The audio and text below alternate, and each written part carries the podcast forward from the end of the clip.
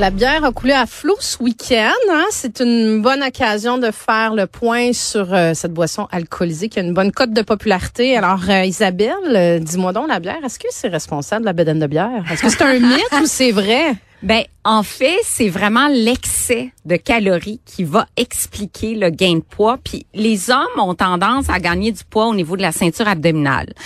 Une bière, c'est 150 calories en moyenne. Là, je parle d'une bière, un taux d'alcool de 5% une bière régulière.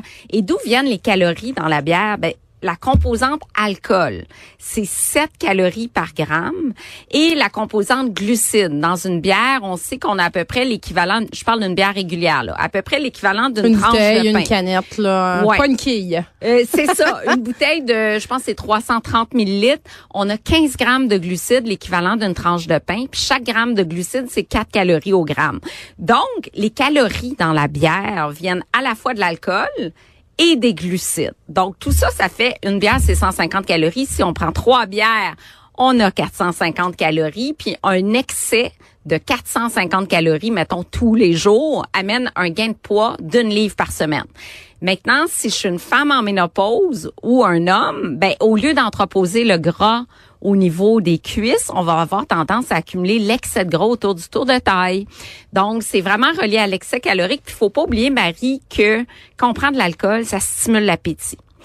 Donc, si je On prends- mange des petites peanuts Voilà! puis des chips avec. Ça stimule l'appétit ou c'est Ben oui. une c'est une association qu'on va faire de boire de l'alcool ou boire de la bière avec? Tu sais, tu me dis tout de suite, moi je, bois, je, je suis absolument pas une buveuse de bière, là, zéro, Non, zéro, moi non plus. Mais tu me dis bière, puis tu sais, je me visualise avec une bière dans une main, puis en train de piger dans des peanuts ou Oui. des chips. Pour moi, Oui. c'est le salé, c'est comme associé. Ben ça doit être probablement un peu des deux, mais dans les études, on a vraiment observé que toute forme d'alcool, par exemple les gens qui partent dans le sud, qui vont prendre un, un pina colada, puis on dit bon ben je gagne du poids, je m'en vais dans le sud. Ben oui, il y a le 500 calories du pina colada, mais il y a aussi le fait que tu as accès à un buffet.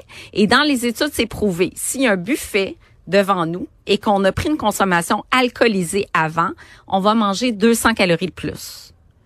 Donc, C'est l'alcool qui stimule. oui, on parle le... apéro, OK. tu sais, apéritif, ouvrir l'appétit. Fait que depuis longtemps, on dit on prend l'apéro, c'est le fun, mais l'apéro ouvre l'appétit.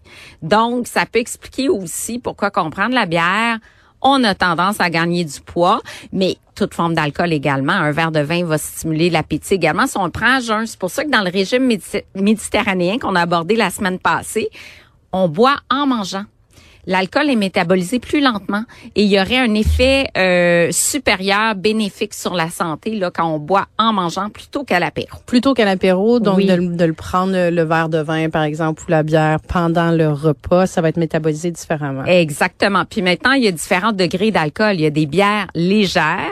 Donc, il y a des bières légères qui ont des fois 1,5, 2% d'alcool, donc moins de calories, selon la teneur en glucides. Mais souvent, les bières légères ont une teneur moindre en glucides. Donc, on va parler de 2 grammes de glucides, par exemple. Je pense à une bière, la Molson Canadian 67.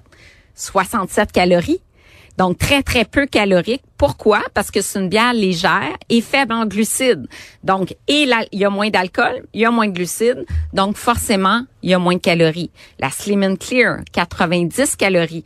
Donc, moins de glucides, moins d'alcool, moins de calories. Puis un verre de vin en moyenne, là, 5 onces, donc 150 ml, c'est à peu près 105-110 calories, là, en référence. OK. Puis quelqu'un qui ferait le choix de d'aller vers de la bière sans alcool, Oui. est-ce qu'on fait l'impasse sur les calories sur la ceinture abdominale puis sur les 200 calories de plus à- en mangeant? Très bon point. Euh, là, on a des bières sans alcool qui ont 60 calories parce qu'on n'a pas la, la contribution de l'alcool à l'apport calorique.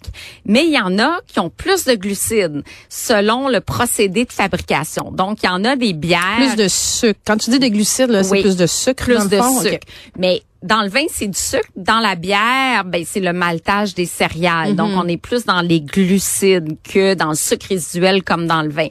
Mais effectivement, des bières sans alcool, euh, il y en a des intéressantes à 60 calories, mais il y en a d'autres à 180 calories aussi. Ah, donc faut être vigilant puis il faut faut regarder, c'est comme tout là, on peut Ben, pas faire euh, l'étiquetage n'est pas obligatoire, sauf justement pour les bières sans alcool. C'est pour ça que l'information est plus facile à aller chercher, parce que au niveau de la législation, les produits alcoolisés, un- une bouteille de vin, on n'a pas les calories sur la bouteille de vin là. Donc, mais on l'a sur les produits sans alcool. Donc, à partir du moment où on est c'est en deçà de 0,5 d'alcool, selon la législation, l'étiquetage devient obligatoire. Donc, on a accès à la teneur en calories, par exemple, qu'on n'aura pas sur tous les autres cocktails qui sont vendus à l'SAQ ou encore au dépanneur. Là. OK. Puis est-ce qu'il y a des parce qu'on en a parlé beaucoup dans les oui. dans, quand on parlait de régime justement la semaine dernière, on parlait des bienfaits, des avantages oui. et des désavantages. Est-ce que la bière, il y a des bienfaits à la boire? Oui, il y en a. Parce qu'on pense toujours au côté un peu plus négatif de l'alcool. Oui. Mais... Oui, parce qu'on va revenir ensemble sur les, le, le, le, repère canadien sur la consommation d'alcool qui a été publié en janvier 2023, qui a bouleversé un petit peu euh, tout le monde, incluant nous, en disant il faut prendre moins de deux consommations alcoolisées par semaine. On s'est tous rendu compte que post, ouais, pas tous, mais on a été plusieurs à se rendre compte que post-pandémie, on avait peut-être augmenté en plus de ça un peu notre consommation. Donc je pense que ça peut-être été ça le choc aussi de se dire, oups, on vient de passer à travers une phase où on était plus à la maison, mm-hmm. on prenait un petit verre un petit peu plus tôt dans la journée, donc un deuxième un petit peu plus oui. tard. Puis on je pense que plusieurs se sont rendus compte qu'ils étaient loin de ces recommandations. -là. Ah oui, absolument. Puis ça s'est reflété dans tous les sondages auprès des Québécois là, qui avaient plus d'alcool au quotidien. Le 5 à 7 du jeudi était devenu le lundi, du lundi au dimanche. Donc c'est vraiment une consommation tous les jours. Puis parfois deux ou une bouteille de vin à deux, par exemple. Euh, au niveau de la santé, si on boit en modération, il y a des bienfaits quand même toute forme d'alcool va faire grimper le HDL cholestérol, qui est le bon taux de cholestérol, celui qui nettoie nos artères, que ce soit du vin, de la bière, des spiritueux. Donc, ce volet-là, c'est intéressant parce qu'il y a pas vraiment d'aliments qui vont faire grimper le HDL, il y a juste l'activité physique quand on fait un bilan sanguin que je recommande de faire régulièrement, peu importe son âge chez l'adulte, ben là on, va avoir son taux de cholestérol. Mais ce qui est important, c'est de regarder les fractions de cholestérol, le LDL versus le HDL. Le LDL c'est le mauvais taux de cholestérol et le HDL c'est le bon. Euh, en fait, c'est un taux de transporteur de cholestérol. Et l'alcool augmente le HDL. Et il y a une étude super intéressante qui a été publiée en 2020, donc quand même récente. C'est une méta-analyse. Méta-analyse, c'est-à-dire qu'on a pris 26 études et on les a regroupées pour avoir un plus grand pouvoir statistique dans nos résultats. Euh, des effets très positifs, bière versus placebo sur le HDL, sur la vasodilatation des artères également, donc des artères plus fluides, le sang circule mieux. Donc normalement ça c'est corrélé à une meilleure moins d'agrégation plaquettaire, moins de risque de caillots. Donc quand même des effets positifs. Puis on s'est attardé aussi aux antioxydants dans la bière parce qu'on dit toujours bon le vin rouge c'est super bon. on n'en parle jamais des effets positifs de la bière. On parle tout le temps de la, de la bédaine de bière. exact. C'est jamais jamais abordé qu'il peut avoir des avantages. C'est tout le temps que le vin qu'on en parle. Ben oui, justement. Puis j'ai trouvé plein d'études 2019 à 2022 où on parle des polyphénols dans la bière. Mm -hmm. Donc, un peu moins que dans le vin, mais il y en a. Il y en a plein de polyphénols. La quercétine, du tyrosol, euh, toutes les composantes qui donnent de l'amertume qu'on apprécie moins. Nous, moi, j'aime pas la bière personnellement, mais c'est surtout l'amertume que, que j'aime pas dans la bière qui vient du houblon. Mais L'amertume vient avec des composantes qui sont bénéfiques pour la santé. Puis c'est le cas de la bière. Par contre, dès qu'on est dans le binge drinking, qui, qui dans les études, c'est-à-dire une consommation de quatre bières et plus par jour, là, on n'a plus d'effet pour la santé. Parce que l'alcool et la santé, c'est vraiment une courbe en U. À petite dose, on peut avoir un effet, puis on parle cardiovasculaire. Et dès qu'on augmente la dose, ben là, c'est le risque de cancer qui, qui, qui monte en flèche. Puis les sept types de cancers qui sont reliés à la consommation d'alcool, donc euh, le foie, évidemment, pharynx, larynx, le sein, le côlon, qui sont quand même des cancers assez prévalents. Fait que euh, j'espère que les gens en ont profité en fin de semaine. Il y a une autre fin de semaine festive qui s'en vient de trois jours. Euh, la modération a bien meilleur goût, puis que ce soit de la bière, que ce soit du vin, il y a quand même un petit volet positif. Absolument. Puis est-ce que tu dirais, c'est ça, on parle toujours du côté, on parle beaucoup, beaucoup de la bière, de, du vin, oui. pas de la bière. Est-ce que tu dirais que Comment tu comparerais ça, les deux produits en termes d'alcool, sur les effets sur la santé?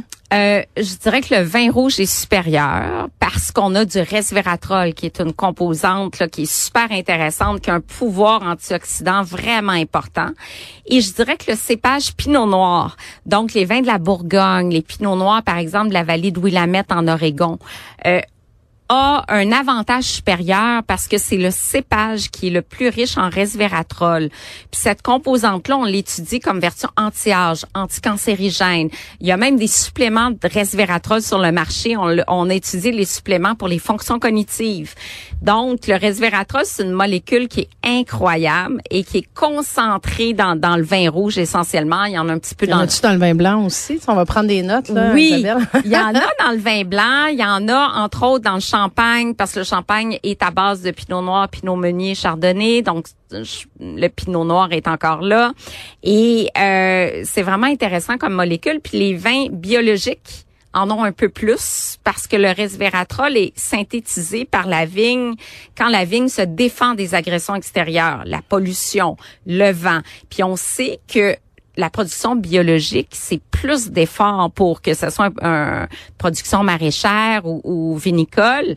Donc, il y a plus de resveratrol dans les vins bio. Et euh, c'est vraiment fascinant comme, euh, comme molécule.